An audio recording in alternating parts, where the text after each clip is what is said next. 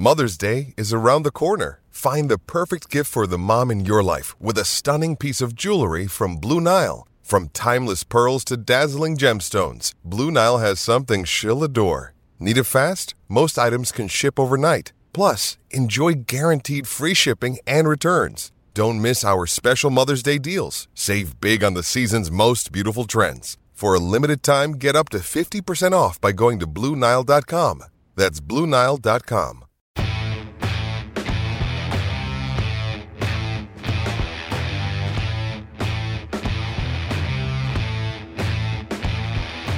Hello and welcome to this week's edition of the Record Rangers podcast. I'm Gavin Berry, and once again, I'm delighted to say I'm joined by the Daily Records Andy Newport and Sunday Mail's chief football writer Scott McDermott. We'll look back on the 3 0 win over Raith Rovers at the weekend. That secured a place in the Scottish Cup semi finals for Rangers, a third trip to Hampden this season.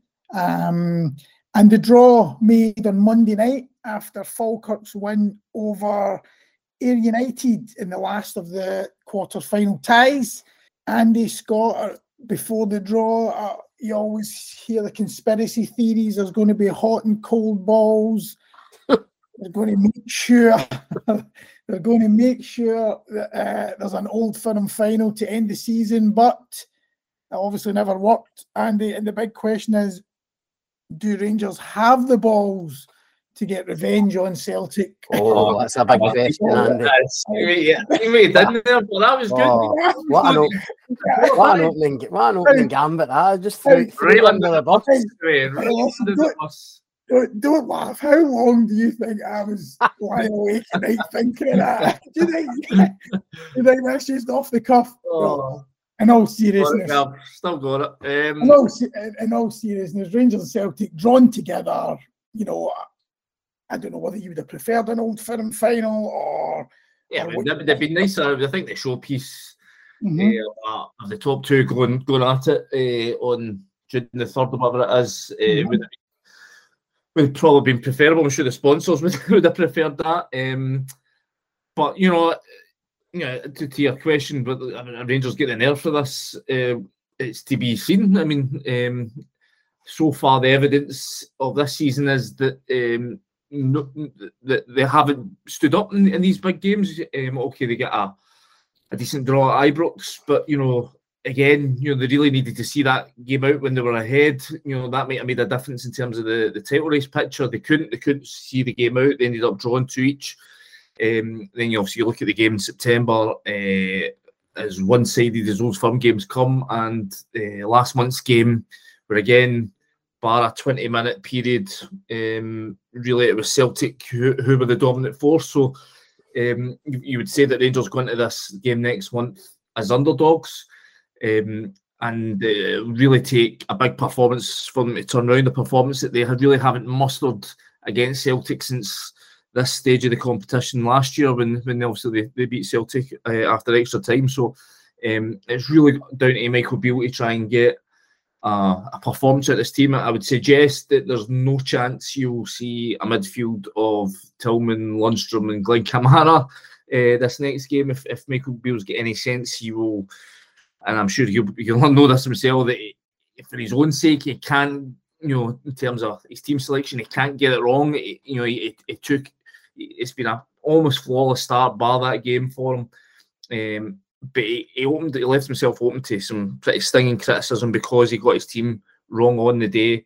Um, and I suspect that he'll know that he has to get it absolutely correct for, for the game when it when it comes around on June, uh, sorry, uh, April 26 or, or 27. or 29 or 30. Aye, yeah, whatever, aye, whatever dates it is. But but Scott, uh, Andy's actually answered my question. I was going to say if there was one thing that Michael Beale will have learned from that final defeat, what is it? Uh, and I suspect most people agree that it is the midfield. Do you expect to see Jack, Raskin, Cantwell line up?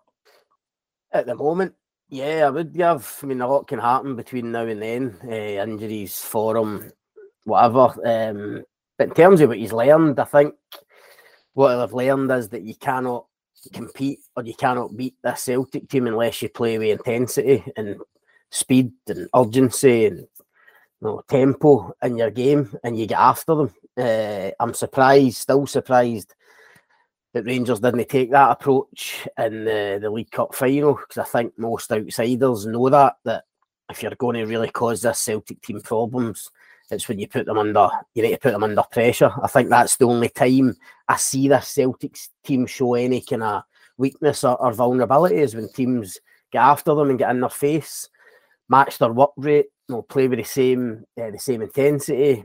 So Rangers are going to have to do that. If they go in them, as Andy says, only time will tell. I mean, the evidence doesn't suggest so that they're going to need you know, a similar performance to the one they produced, uh, you know, Gio Van team produced in the semi final last season. You know, if you look back at that game, Rangers were high energy for the start. You know, they really got in their faces. I remember the, you know, you know Calvin Bassey, I remember being instrumental and you know, he would come out of the, the back line and go and press Celtics Celtics midfield, you know, closing down that space that Celtics two number eights you know, used so effectively.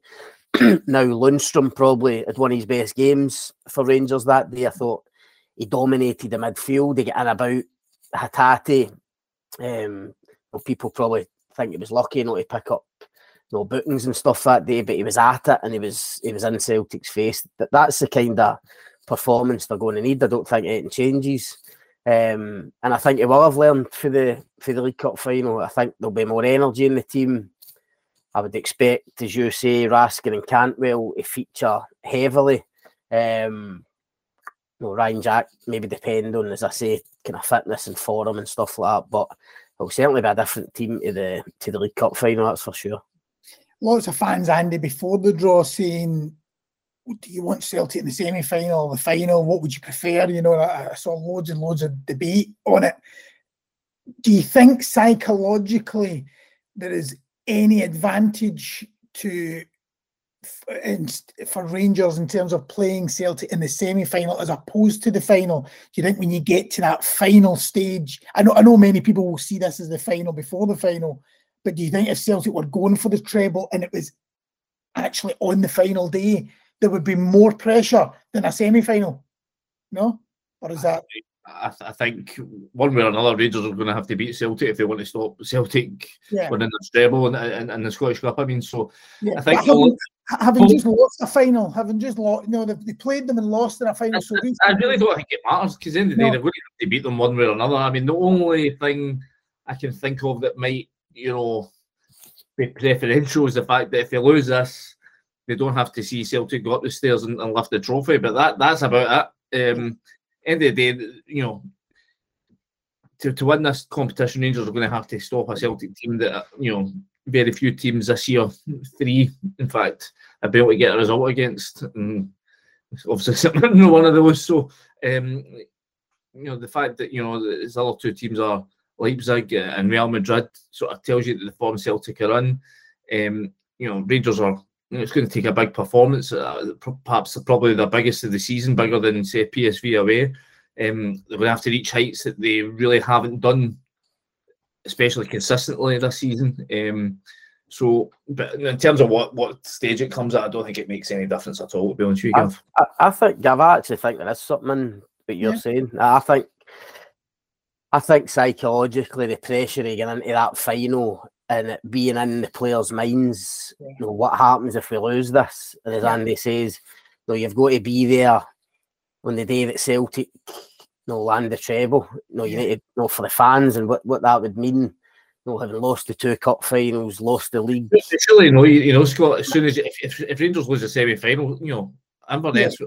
Of course, but, but, you're not, but you're not, you're, you're not the team that you're, either, so but you're yeah. not the team that loses it on the day. Yeah. You know what I mean? Give Celtic the trophy in the semi final if they get through because there, there is there is there's no doubt that the, the occasion of a final is I know I mean I know what you're saying Andy I, I, I get all that but there's no doubt as a player going to the final the whole occasion of the final is bigger than a semi final you know if you if you put all of that together you know there's probably there's probably less pressure in a semi final.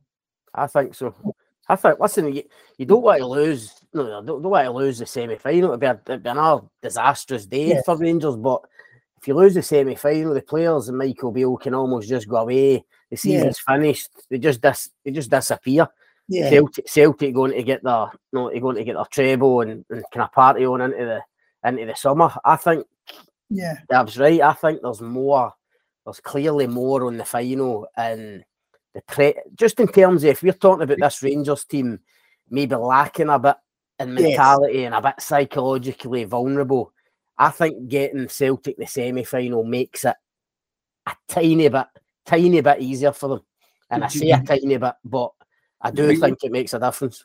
But in the contrary, you can argue that if Rangers lose the final next month, then they've got uh, four weeks of a season left that is utterly meaningless and damp squib, and you know whatever frustrations are floating about the place right now become even maximised even further. You know, you've still got another old firm game after that to come.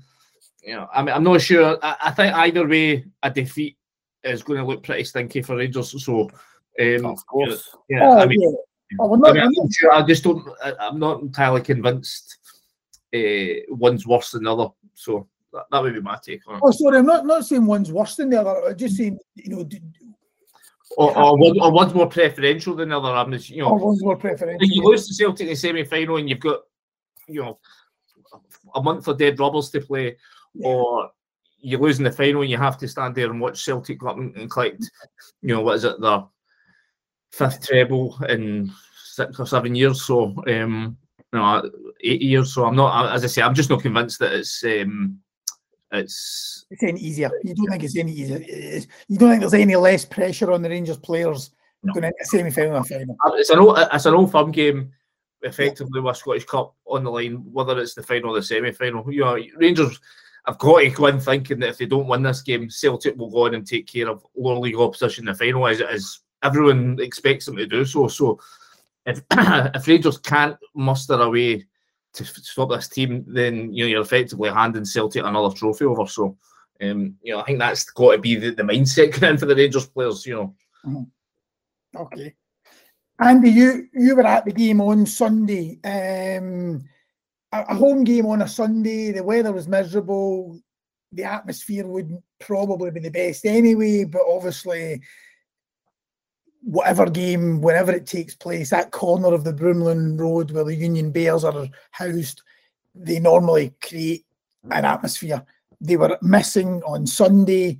Uh, this refused entry because of banners. The club said it was not, not refused entry. They refused permission to bring in. Refused permission and, and opted to, decided to stay away because of that. Uh, there was a lots of you were at Ibrox um, on Sunday. I was also working. There was lots of rumours about what the banners might have said. Initially, there was they were saying it was anti banners, anti board banners. Then uh, the club said it was anti police banners, amongst others. The bottom line is there is clearly a a real issue going on between the, the ultras and maybe even another section of fans and the board. Uh, for, first and foremost, how did it affect the atmosphere? Was was it? You're, you're right when you, yeah, you're right when you say uh, you know that a lot of home games can be quiet. You know, it's just that's the way it is. You know, you're playing against opposition that are sitting in and uh, not really looking to make much of a game of it. Um, so a lot of the time, you're really looking for the team to create their own atmosphere. And the Union Bears you know, a majority of these games, they're pretty much the only noise you can hear, and you know, um, and they do uh, they do a job in, in, a sense in terms of creating that, that little bit of noise that there is. But it was so noticeable on Sunday that they weren't there. Um, it was it was easily quiet. It was you know you could hear the players talking, you could hear the managers and the coaches from the sideline shooting on instructions. You could hear at one point, you could even hear the referee.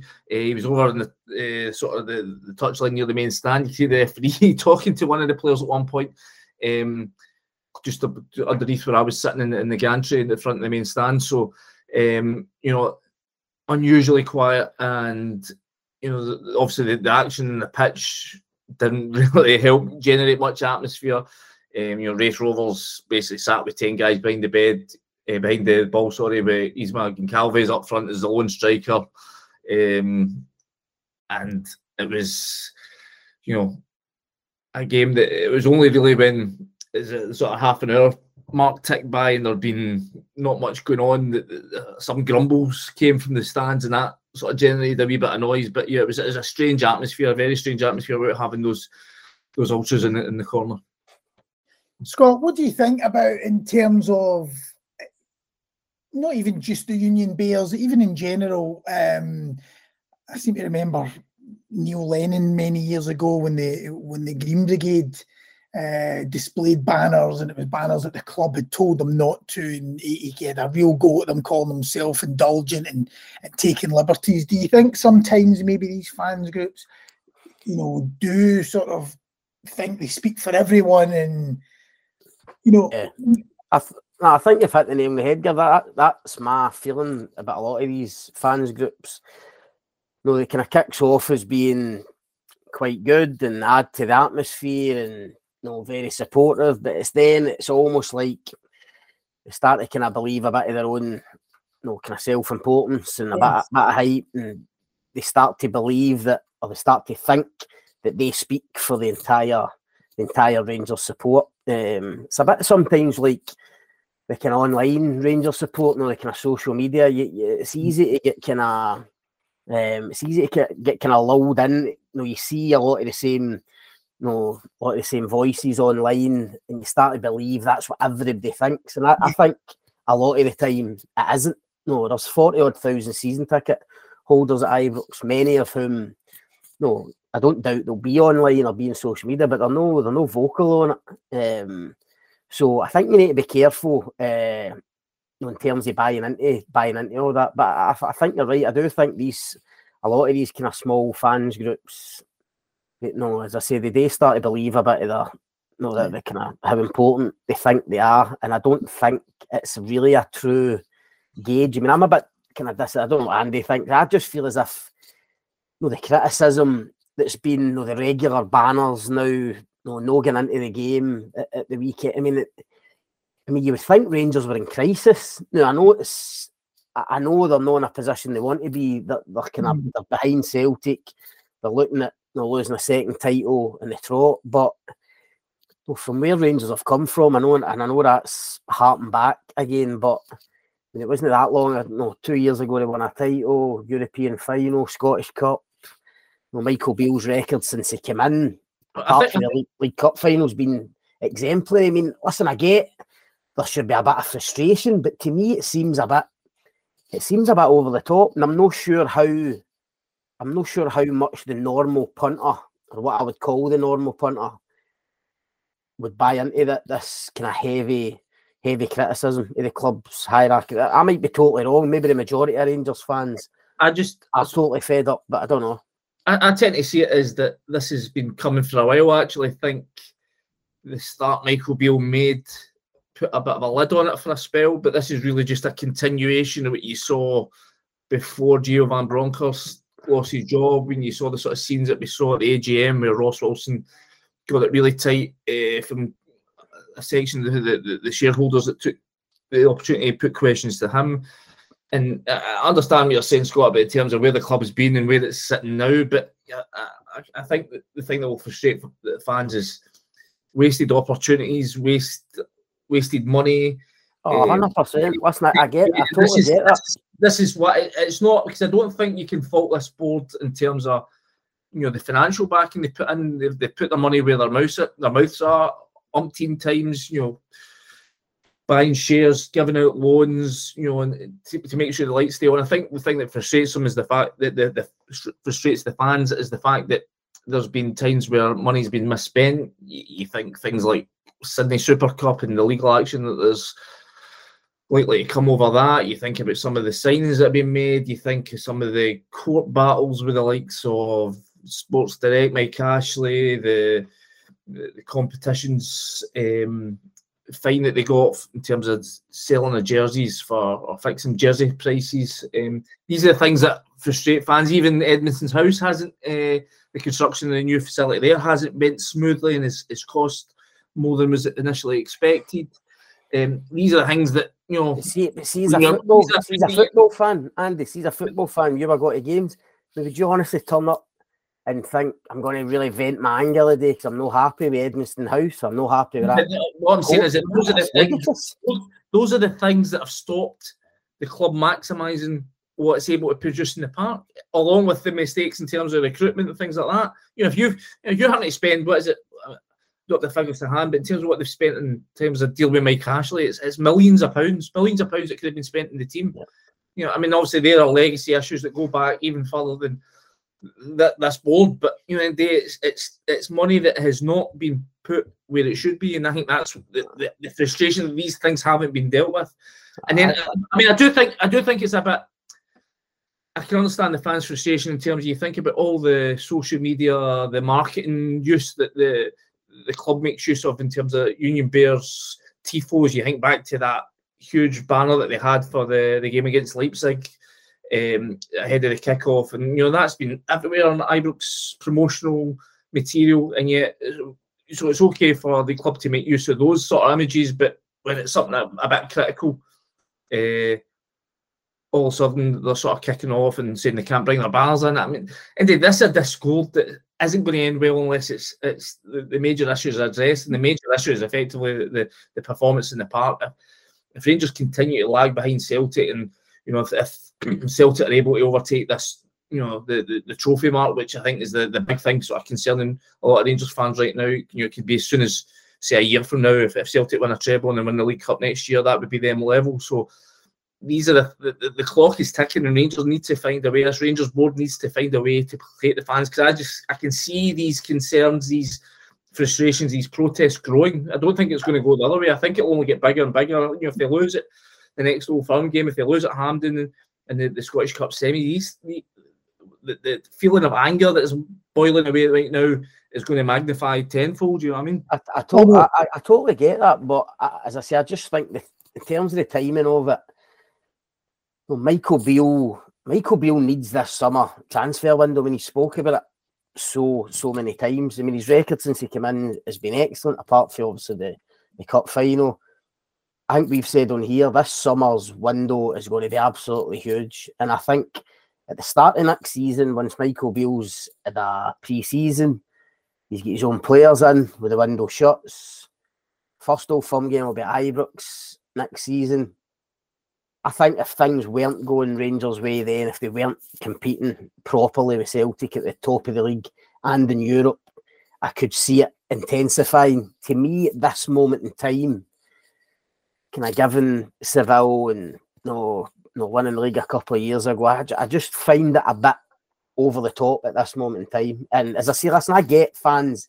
I completely understand frustration at being behind Celtic. Some of the performances, particularly to Parkhead under Gio were dreadful, unacceptable. Um, so I totally understand frustrations on the, the football part. And of course, you can, you know, uh, fans get a right to moan about spending three million on Rabbi Matondo and you know, the money you're spending Kemar Roofe and he's never fit. I mean, I get all that, but playing devil's advocate, you know, you can flip back and say, well, we paid nothing for Calvin Bassey and sold him for 20 million. Do you know what I mean? And that again comes back to the point of the summer. And I said this on here last week. I think the, the question on every fan's lips is how much money is going to be there in the summer to back Michael Beale. I think Michael Beale's probably wondering himself how much money is going to be there because there should there should be money there available and they're going to need it to go and compete with this Celtic team next season. Plus, Andy, I mean, I, I totally take your point about when the Union Bears have great tifos and all that, and, it's publicised, and then there's banners that they maybe don't like, they say no. But I mean, we have to state that if if the anti-police message that that, that we're led to believe was on the banner, I mean, the club were, were right, surely, to not let them in with that. Well, it, depends. it depends on what aspect you think they are disagreeing with, because if it's the from what I led to believe it was a coded message that refers to yeah. ACAB. Oh, yeah, there's, yeah. there's, a banner in the way support that says eh, that explicitly ACAB, not the coded numbers that refer to it that we believe was included in this one. Mm-hmm. Every week, every week, I sat there a couple of weeks ago, Kilmarnock, the Ross County games, and there's somebody holding up. It's a small, no bigger than a sort of A3 piece of paper, but mm-hmm. it, the ACAB on it. You know, it's a, it's a, it's a uh, a sort of motto that's sort of common to a lot of ultra groups. You, you you'll see other ultra groups with similar banners, but it, so is it if it's that aspect, then if it's the ACAB part, then why is this small banner that's been up at pretty much every home game for the last you know year, year and a bit not been taken down? Is it the image of the believe that it's supposed to be a a policeman dressed mocked up as a pig? Is, is that what the issue was? I'm, I'm not sure I would find that highly offensive. I'm not a policeman, but I'm not sure that would fall under highly. we, would need, we would need to see it first. I mean, this is the thing. We're, we're having to sort of go with the club are saying, but all, all I'm thinking is that you know, is that is it enough to start? You know, it, it just seems it just seems a bit it's the timing is convenient. a week after that, they had obviously had a pop at the board uh, during the Kilmarnock game. Okay. Now they're having banners are removed. I mean, that'll be the argument of the, the, the fans, as I'm sure.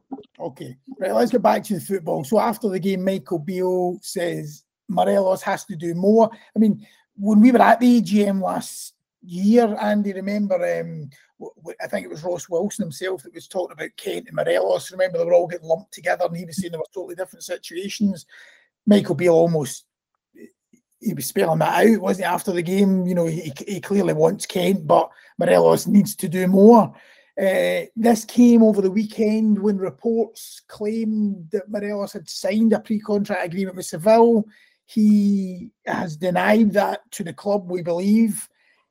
What, in terms of were you surprised by Michael Beale's comments? Number one, two, Seville. Would you be surprised if a club of Seville stature were after him? I mean, I know they've been linked to him before. He's been linked with so many clubs.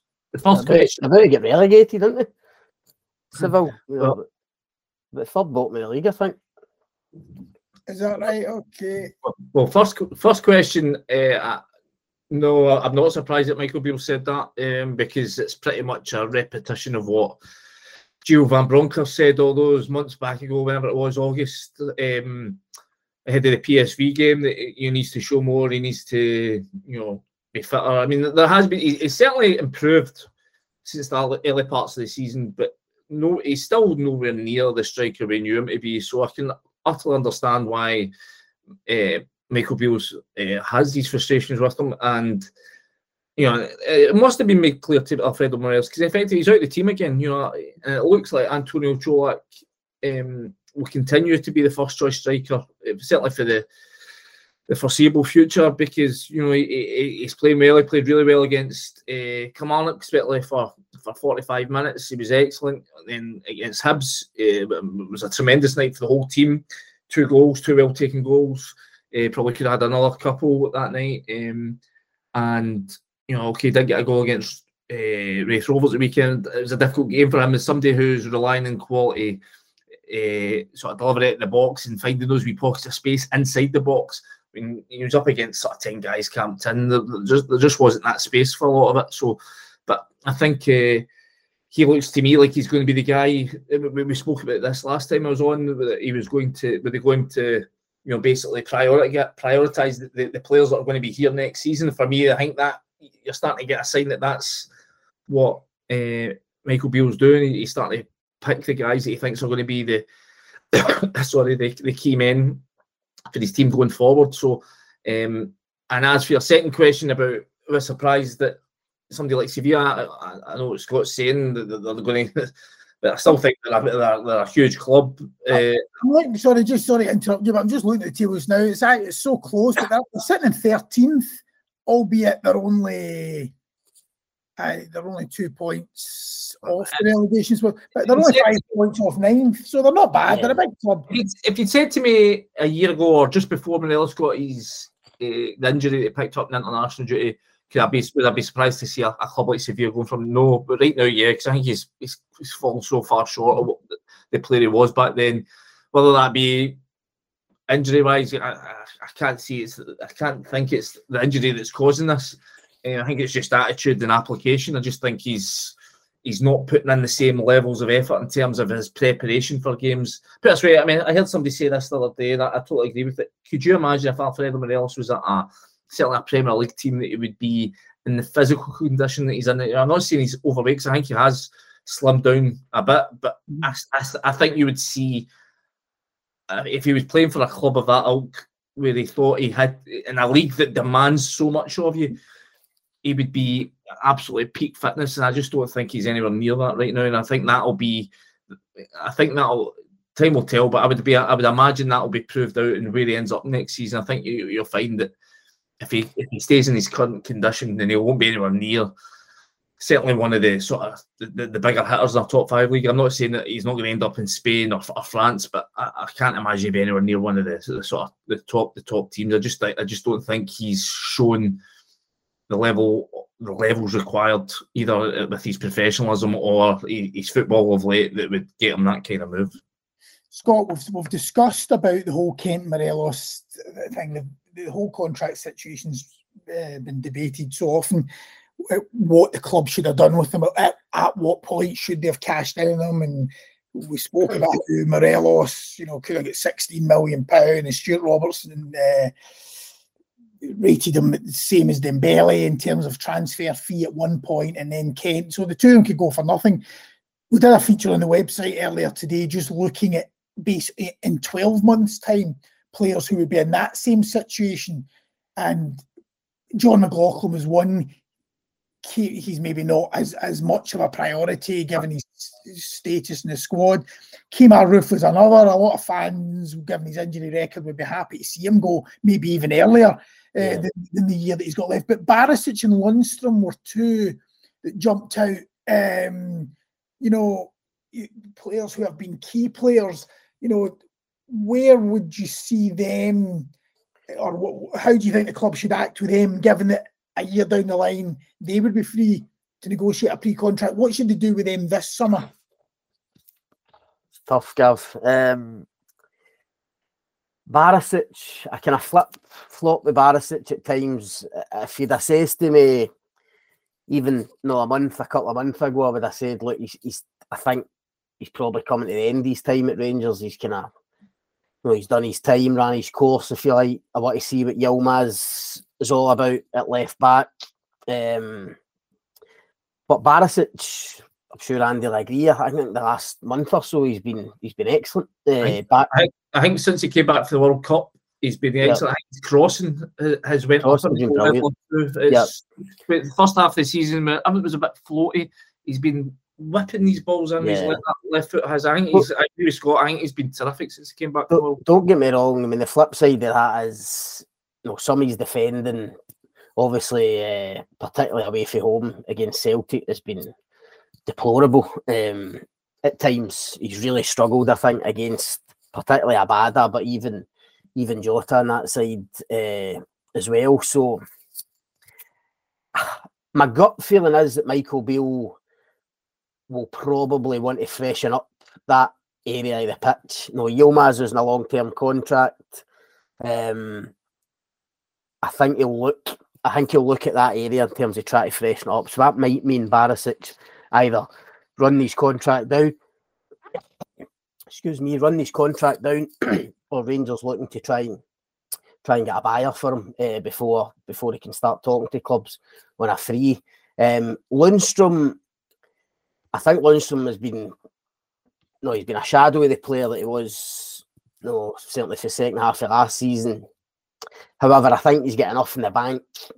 I think he's still at a, a good age. Um, and listening to Michael Beale, I think he still sees a big role for him in this Rangers team going going forward. Whether that will be starting every week, maybe not. But I would certainly. I mean, I asked Michael Beale a good few months ago now whether no, I put it to him that Lundstram was coming into the last year of his contract, and was that was that something that the club would look to address? And he said he said it was. He said it was it would be something that you know, was a kind of matter of urgency, and you know, he wanted the club to go and go and speak to Lundstram about extending his deal. So I think he'll want him to stay. I think if they can get him another contract, then he will. Um, Barris, Barris is probably a bit more. If, if, sorry, do you tend to agree with me that John Lundstram, if you look at his sort of Rangers career, especially his first year, he had these you know ups and downs. Obviously, he's spoken about the the sort of challenge he had, sort of playing underneath his hero Steven Gerrard. But you know, there was times when he got that run in the team and he was fresh. then you got the best of him. I tend to think that Lundstram basically played every game this season when he's fit, and it looks like he's just. There's a few guys like this at times have just looked a bit fatigued, and he's one of them. It just looks like with Raskin coming in, if you can take it, take a bit of the pressure off him, and you know freshen those legs up, that perhaps that might be the key that sort of gets him back to his, his best form. I think he's played with injuries as well this year, Andy. I think I don't know how serious the was that was it his ribs or his abdomen or something that, that was injured at one point, which can be a real killer for a player. No one of the injuries where you think you can you think you can play. Um no, because it's no your no your legs or your hamstrings or your ankles or whatever, you think you're fine. But it, it actually restricts you once you're out there. And I feel as if he has played somebody who's been restricted at times this season physically certainly the cup final. I know everybody had a had a, a poor game in the cup final, but as I say, he was. When you compare his performance in the Scottish Cup semi final last year to the League Cup final this year, it was absolutely night and day. And I know there's circumstances around that, different players and stuff, but in terms of his approach and his attitude and his his hunger and his energy, it, it was night and day. we, Um, spoke, we spoke to him a couple of weeks ago, and he basically said as much as that that he just when it came to getting close to Celtics players, he just Yeah, couldn't he get couldn't do there. it. Like, Yeah. And I think that sort of tells you a wee bit that you know he's not at the condition, whether it be injury or just because he's just played so much, he's just fatigued. He just couldn't he couldn't get to get close enough to Celtic guys. So I just think that that perhaps shows you that you, you perhaps need to try and take the workload them off a wee bit. Perhaps you know, as you say, Raskin, Cantwell coming in, guys that can sort of play in similar areas. You still get obviously Ryan Jack and Kamara there. That you're not going to have to sort of run them into the ground. This, so I, I- think there still is a, a, a part me to play. But I would I would caveat that with that by saying that when he does get his chance, he has to reach the levels he was at second half of last season. If he if he can't quite get back to those levels, then I think you know in the day.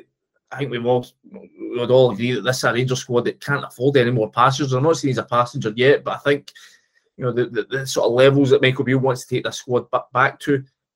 The minimum that gets John Lundstram into the team is the, the levels he was performing at last season.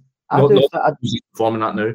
I don't know if you agree, Andy, but I mean, what I would say about Lundstram, as much as I like him, I do think he can slow Rangers' play down at times when they don't need it, and I think that's a problem, particularly in domestic games at home. You know, when against maybe kind of you know, lower half of the table opposition, no teams that you would expect to go and to go and beat comfortably. I think at times it's been even proved the last couple of months that, that Ryan Jack is probably a better option in there, or even Kamara as the as the sitter because they move the ball a wee bit a wee bit quicker. I just think you've seen me the likes of Raskin coming in. His first intention is to pass forward. Yeah, There's Lundstram's first intention is at times just to protect the ball.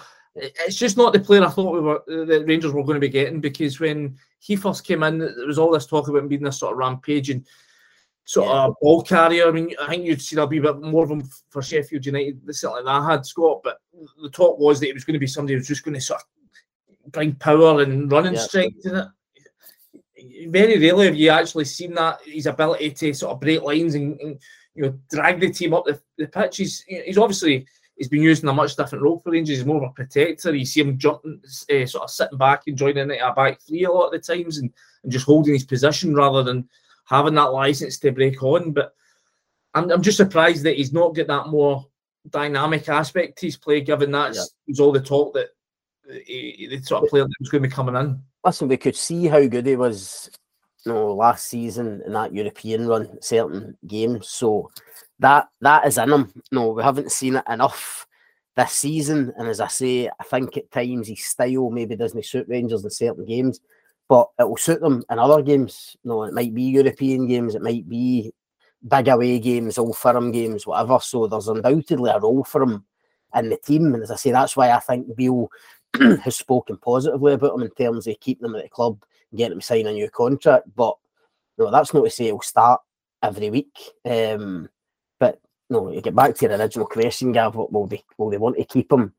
I think they will. I think he'll come into that category of guys that they'd like to extend. Barisic, I'm not hundred percent sure on. I have to admit. But the thing is, even if not convinced, even if I'm not convinced, it's about uh, doing what's right in a business sense. I mean, this is a problem with Ellis. again. You know, it was about you know, they need they need to manage it so that in a year down the line we're not talking again about another two players who are ready to just walk out the door. Yeah. So that so that means that this summer, basically, what I'm saying is Yeah. they'll need to get they'll need to get Lundstram tied down on an extended Yes. contract, and they need to make a decision on Barisic. And if they don't want to lose him for nothing, listen, they might go like that and say, "Look, Barisic, we've had our money's worth. Yeah. There's no there's no clubs no in for him with active bids. No, he's a year older.